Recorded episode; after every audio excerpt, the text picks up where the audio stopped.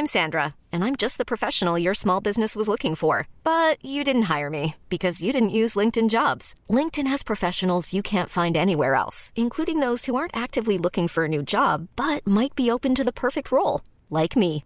In a given month, over 70% of LinkedIn users don't visit other leading job sites. So if you're not looking on LinkedIn, you'll miss out on great candidates like Sandra. Start hiring professionals like a professional. Post your free job on linkedin.com/achieve today. Hi, I'm Rick Henderson, and I'll be your host for the next couple of weeks on the Pocket Lint podcast. It's been a busy last seven days with a major surprise coming from Google as it announced its next Pixel phones considerably earlier than usual. The Pixel 6 and Pixel 6 Pro represent a major change both externally in their design and internally thanks to the debut of Google's own chipset, Google Tensor.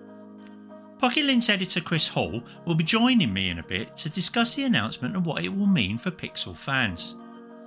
You will then be able to listen to a chat regular host Stuart Miles had with the CEO of electric bike startup VanMoof, who explains how and why Apple's Find My technology is built into the company's cycles. And we'll end with reviews editor Mike Lowe telling us about his hands on experience with the Nintendo Switch OLED model. He got some access to one recently, so we'll explain whether it's worth upgrading come release in October. But first, back to the Pixel 6 series phones. So, Chris, tell us all about the new handsets and Google's surprising announcement.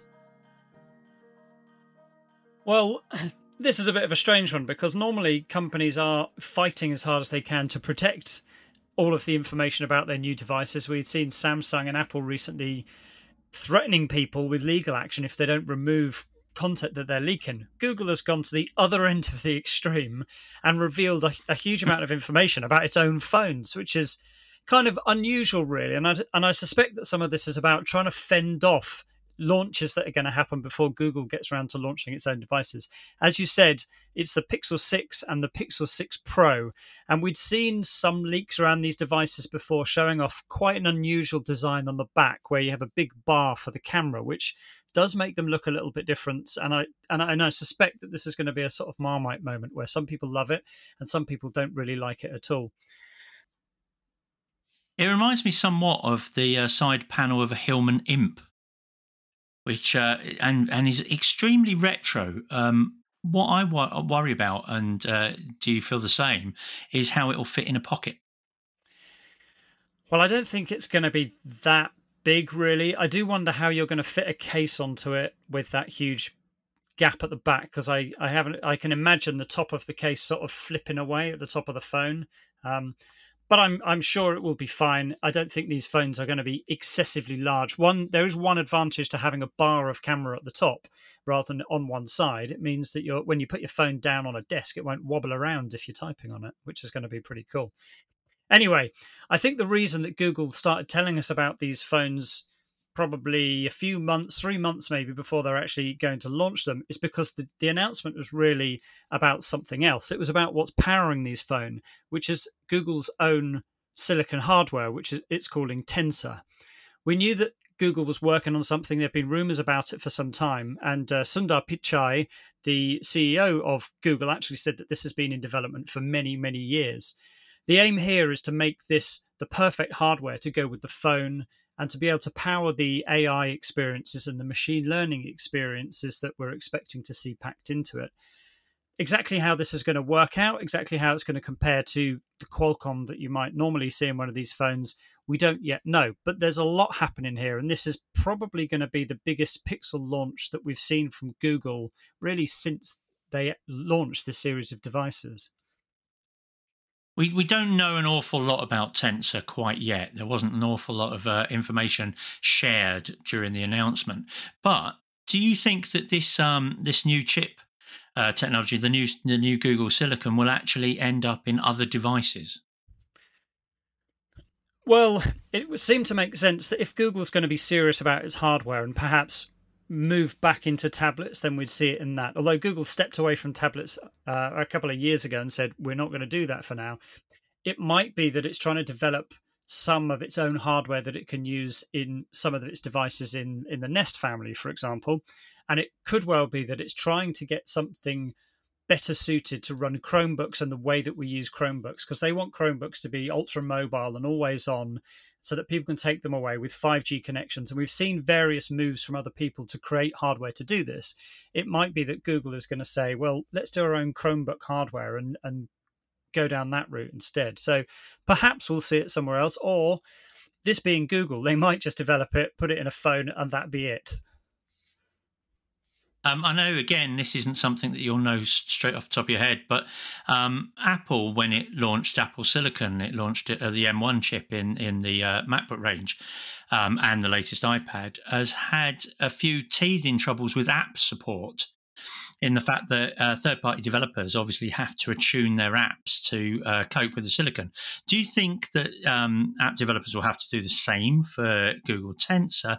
And therefore, will we see some rocky roads for, say, the millions and millions of Android apps that are already existing? I, I, to be honest, I don't think that's going to be a problem.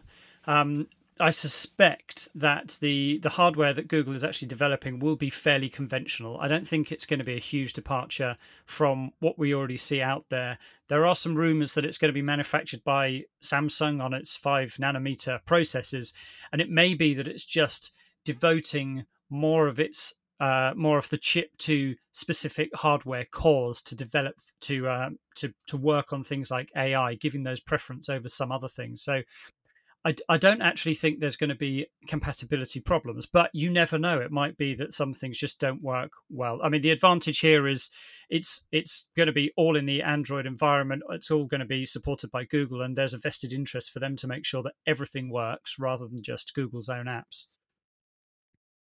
I think the other question really then is uh, when are we expecting these Pixel phones? That's one of the things they haven't told us, but previous experience would suggest that they'll launch sometime in early October.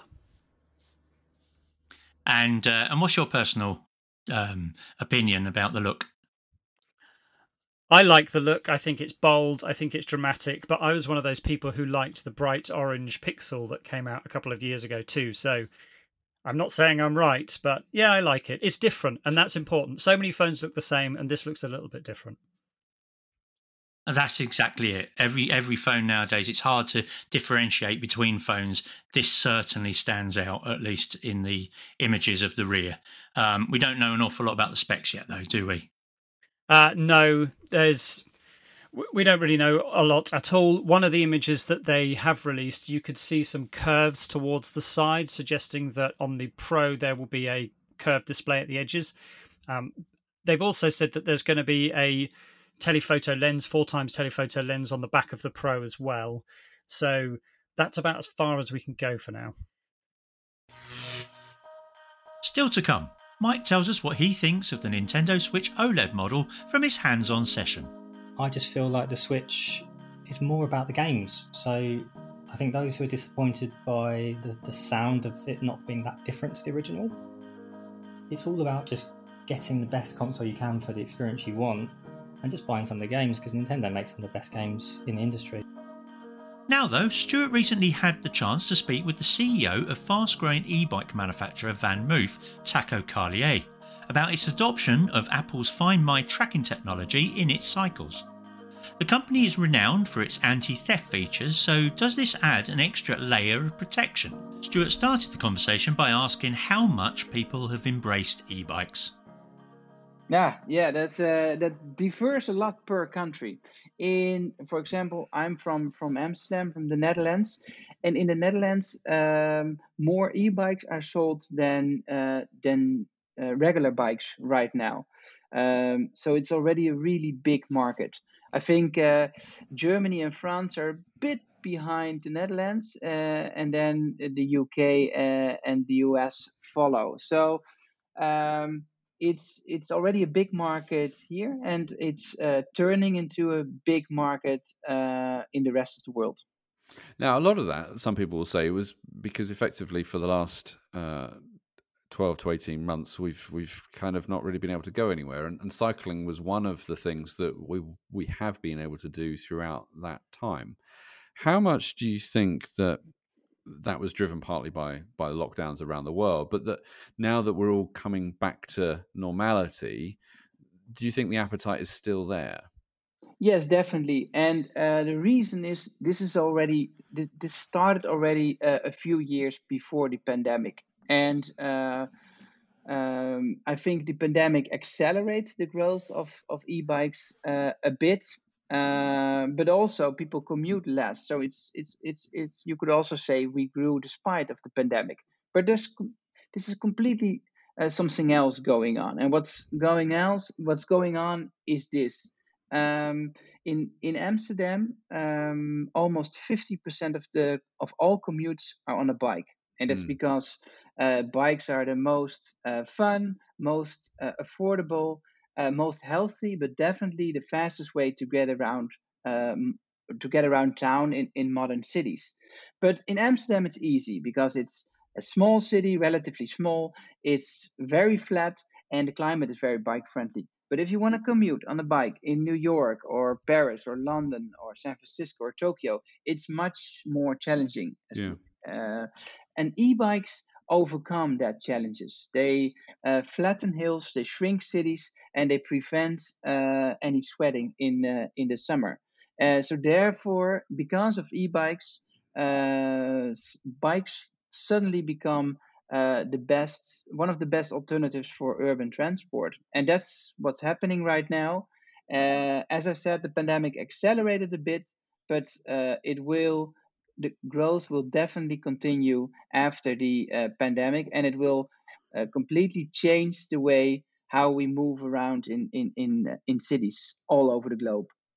And is there a certain type of person that buys buys an e-bike? Is it is it older people thinking, oh, that's quite a long way. I don't think I've got enough uh, enough energy to to do that. Is it something that's that's you know a, long, a younger person thinking, oh, I can see the advantages here and spin through, or is it just you know there is a quite a wide gamut of people buying these things? No, it's it's it's. Uh, in the Netherlands, it started with older people uh, 15 years ago because um, with e-bikes they were able to, uh, yeah, to create enough power to to uh, keep on on cycling. Uh, I think this is the first uh, trend that started with older people and then slowly diverged to to younger people. Because what happened is that uh, uh, after a few years, uh, um, after the older people were using it, people in urban areas discovered that it's a it's a great tool. It's a great commuter tool. So uh, and that's exactly what happened now. So it started with uh, uh, in the Netherlands with people uh, above 60, and now the uh, uh, average age of the e-bike buyers is is going down and down every year. And now we even see school kids that used to go by bus or by a moped switch to to e-bikes. Cool, cool. And and one of the big criticisms of, of e-bikes, uh, certainly in the past, has, has been obviously you have to plug them in to charge them up, and that trying to get your bike near a plug is not necessarily the most easiest thing. Certainly, if you're in a flat or or you know in a communal space or things like that. I know that you've got a, a, a bolt-on battery to extend the range of of the bikes that you offer do you think that that's it's a problem that needs to be solved with having the whole battery removed? And and if so when do you think we're likely to see that? No i think um, first the problem will solve itself as uh, uh, micromobility as urban mobility is uh, uh, is further being electrified. Um, plugs more plugs will appear on uh, on the streets but also uh, uh, at bicycle parking stations or every uh, maybe at restaurants and bars. Um, so that's one thing. The other thing is that we have a very big battery. It's uh, 600 watt hour, so you can ride um, uh, over 50 uh, to 100 miles with it, depending on, on how much you cycle yourself. So um, you don't have to charge it every day. Um, and on top of that, we now have the removable power pack that you can bring inside to charge it and then put it on the bike. Um, in general, we don't have um, apart from the power pack we don't have a removable battery. And that's because we believe it works much better to have an integrated battery. It looks better. It can't be stolen.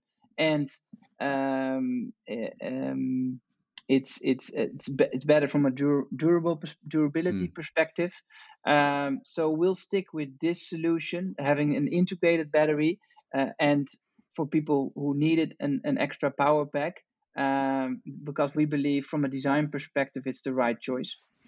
And do you think there'll come a time where, obviously, like if you look at other battery technologies, you know, and devices that use them on mobile phones, it seems that everything is about fast charging and trying to get the charging as fast as you can to, you know, get you back up to speed. If you look at the electric car industry, it's about chucking in as much power as you can, you know, kilowatts into that charge as quick as you can to again pr- speed that process up. Obviously, with with the standard batteries, it's about just plugging it in. But is that something you're working on in, in or, or, the industry as a whole is working on in trying to, you know, you roll up to a cafe, five minutes of charge, you're done, off you go. You know, you don't, you're done for the week, kind of thing.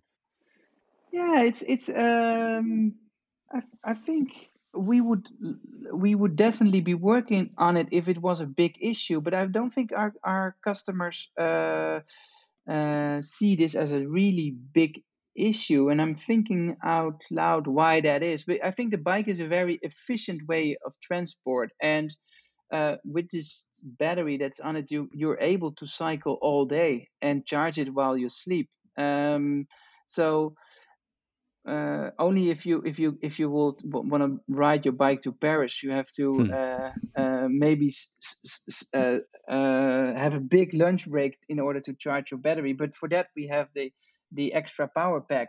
So yeah, it's just not that big of an issue for most uh, for most customers. We don't get many questions for for fast charging. If we will get if we would get more, I I uh, I would start working on it right away.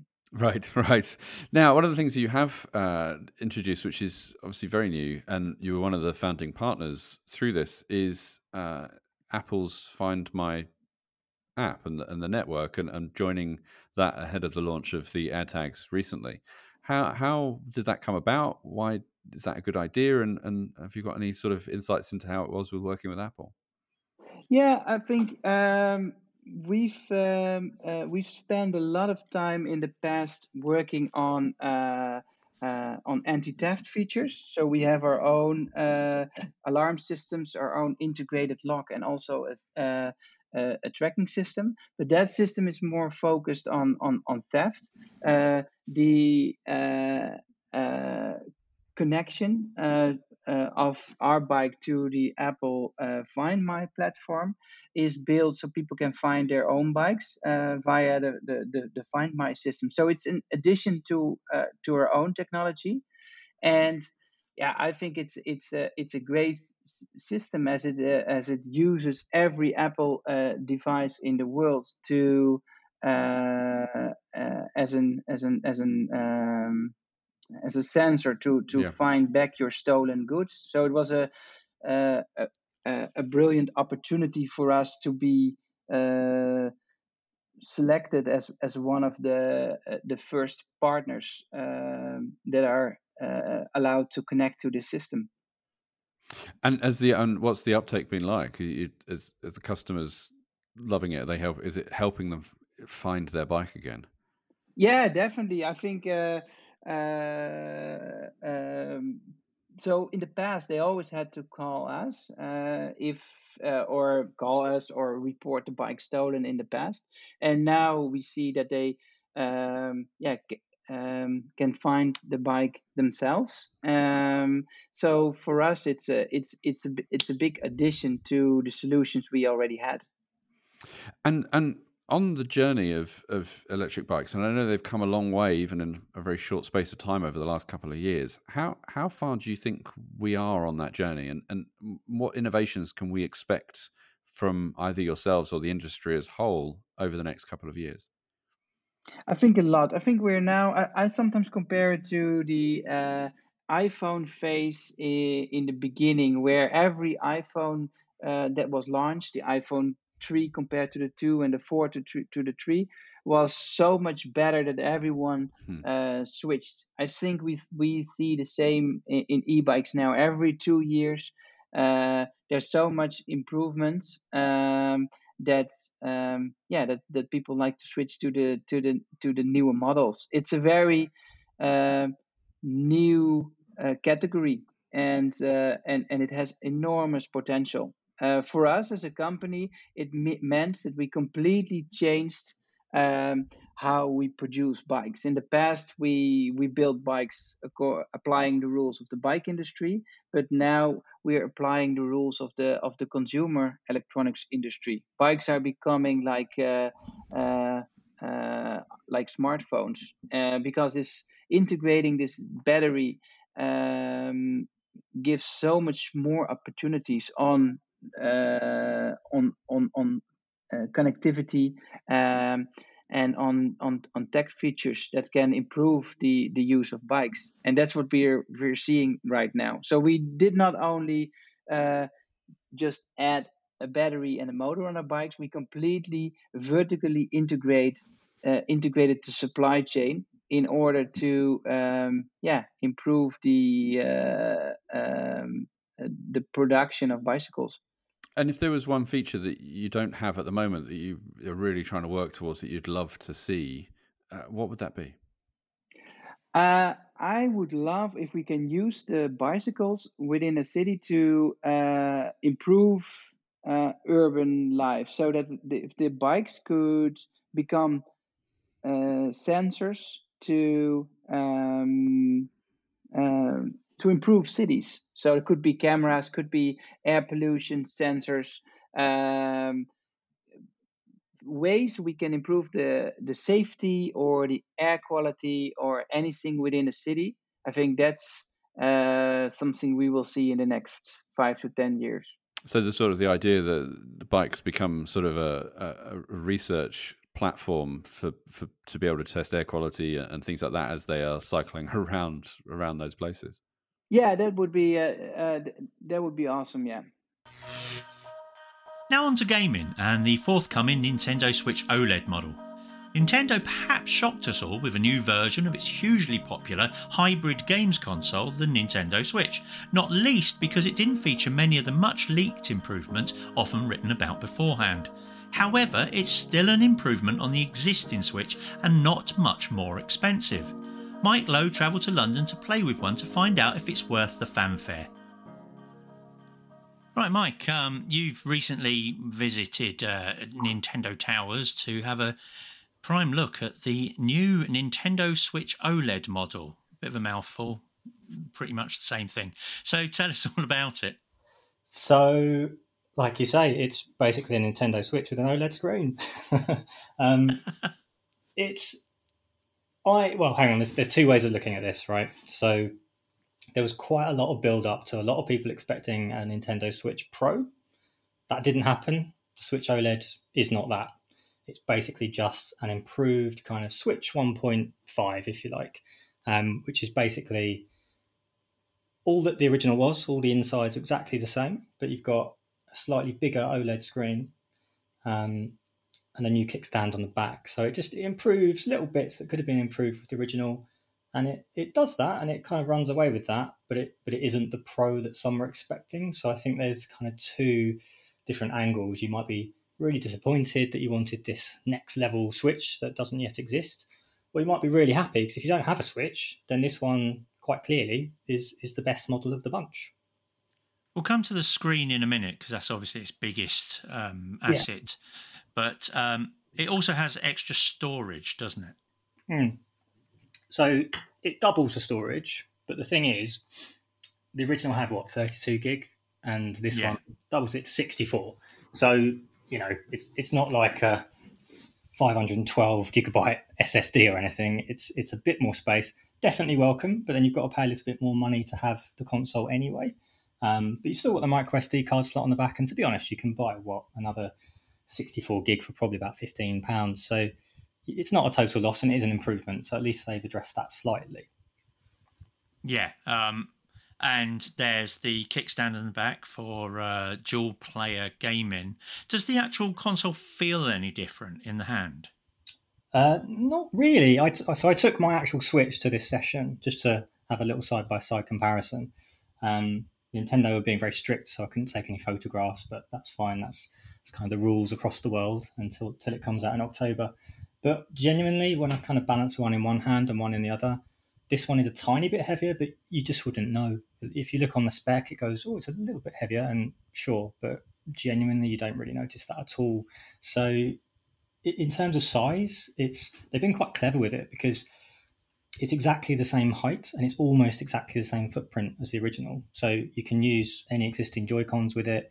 Um, it's really not that different to console. So they haven't complicated it, they haven't overcomplicated it by kind of introducing a whole new type of console, um, which is I think that's a good thing because if you've got existing Joy Cons or you want to get some other ones or whatever the case is, it's all cross compatible if you happen to have more than one Switch in the house. And um, essentially, the biggest thing, the biggest change, is that the screen is bigger. Now, is that because? I mean, I guessed at this when I first wrote about it. Is it because um, the backlight for the LCD screen was uh, edge lit, so they had to have um, LEDs built into the bezel? But of course, an OLED panel is self illuminating, so therefore doesn't need any kind of uh, backlight at all. Um, is that how you think they have done it? Um, it's I think it's down to age. If you look at things like laptops, the bezels have got so small over the course of time, irrelevant almost if they're LCD or OLED. Um, and if you go back to the original Switch, still love my Switch, it's great, but actually the bezel's fairly chunky on it. So effectively, what they've done with the OLED model is they've just reduced the bezel. So they've taken the screen up to seven inches, which is up from 6.2 in the original one. Um, and you just see that in the bezel kind of decreasing. So if, if you're using it side by side, you can see a very obvious difference. But if you just pick up the OLED one for the first time, it just feels like a like a more up to date switch. You just get a much cleaner view. Um, it's a bit more edge to edge, not entirely. There is still bezel, and actually, the bezel on the new one, the OLED, is probably the biggest issue I have with it because it's a little bit glossy and reflective, and um, the original ones isn't. So I found that kind of a bit too noticeable with um, overhead lighting, and that was a bit See, of. that's interesting. Yeah, I've not heard that yet. Um, uh, let's go back to the actual screen performance. Mm. Um, and now, obviously, OLED as a technology, having seen many an OLED TV and, and mobile phone, is it, does does the Nintendo Switch OLED screen offer better performance, as in cut, better color saturation, better contrast? So yeah, you can when you side by side them, it's it's quite clearly different. Um, in the OLED panel, it's not necessarily brighter because that's not really an OLED technology as such. Um, it's just cleaner. It looks a bit cooler in terms of the white balance. The colors pop a bit more, um, and when you compare it to the original, it just there's something more crisp about it. It just has a, a better overall look. Plus, it's bigger, um, and that kind of whole closer to edge to edge vision gives you a much kind of better overall almost not immersive because it's a handheld console, but you feel kind of more like you're pushing yourself into the action. So it's definitely a step upwards. What games did you actually uh, get to play on it? Had a go on Zelda. Uh, I took my own as well, so I was trying to side by side the intros of those to, to get a comparison. Um, we did um, some desktop mode uh, Mario Kart, which I definitely didn't do very well in because I picked um, Baby Bowser, and he's terrible. um, yeah. and a bit of uh, Mario as well. Um, so we are kind of trying to explore all the different ways you can play because obviously, um, although we didn't actually get to play this on TV, you can play it on a big TV screen. You can play it handheld, or there's the desktop mode, which is where you pop out the um, the stand at the back. Um, and the stand, I, have got to point out how much better the stand is. Actually, it's probably the biggest improvement in a way because um, if you've got an original Switch, you'll know the stand on the back is a bit like a toothpick. um, yeah, it's flimsy. This one, yeah, th- this one is across the whole back of the console, and it's variable, so you can really position it kind of as you please, get the angle perfectly right, and it's just much stronger. Um, so it's a definite step up there. So if you want to use it, um, like when you're on the go, if you're balancing on a table or what, and playing with mates with your Joy Cons, then it's spot on for that. So that's that's really good. Um, the, the thing is, I suppose, is I don't know if I see the Switch OLED as being the Switch you would buy for on the go because there's the Switch Lite. so it's a bit of yeah. a it, it's a bit of a busy um, console section now because you've got the original, the Lite, which you can't play on TV, and the OLED, which you can play on TV. But if you're going to buy the OLED to only play it on TV, you might as well buy the original because you're saving money and making no difference. If you want the ultimate on the go experience, then actually you'd want the Switch OLED because it's bigger and looks better.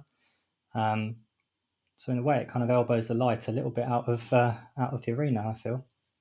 I wonder if there will be a Switch Lite OLED model somewhere down the line. Could very well be. Um, I am not so sure with what because I don't have one. I'm not too sure what the uh, screen bezel on that is like in, in the current model. So yeah. it's very similar to the uh, to the normal Switch in many respects because obviously um, I can't remember the exact number, but I think it's a 5.5 inch screen. Okay, yeah, I knew so it was it's a lot smaller. Yeah, in a way, Um, they're kind of the three step up, don't they? It's like you start in the smallest, it goes to the medium, and then to a bigger size. That's kind of almost the way to look at it: is which which screen size you want against how much you want to pay for it, really. Because the experience, ultimately, in a handheld format, is identical from from one to the next, more or less. The big question, then, I think the final question is: uh, Would you pay an extra thirty pound, stroke thirty dollars, uh, for the Switch OLED model over a conventional Nintendo Switch? If I didn't have a Switch, hundred percent, absolutely. If I had had a Switch and let's say it had a damaged screen or something, definitely I'd upgrade it. But as my Switch is in perfectly good condition, I don't really have a need to get one. Um, so I see this not for upgraders, but for, for those who aren't part of the Switch family yet, um, or maybe you're buying a, a second console for someone else in the house. And, and for that, it'll be great, although you might have a slightly jealous sibling. Um, but really, above all, I just feel like the Switch is more about the games. So I think those who are disappointed by the, the sound of it not being that different to the original, it's all about just getting the best console you can for the experience you want and just buying some of the games because Nintendo makes some of the best games in the industry. And that really is, I think, the takeaway to, to always think about with this, this console series. And that's it for this week's show. Thanks for listening. Until next time, I've been Rick Henderson. Tatty bye.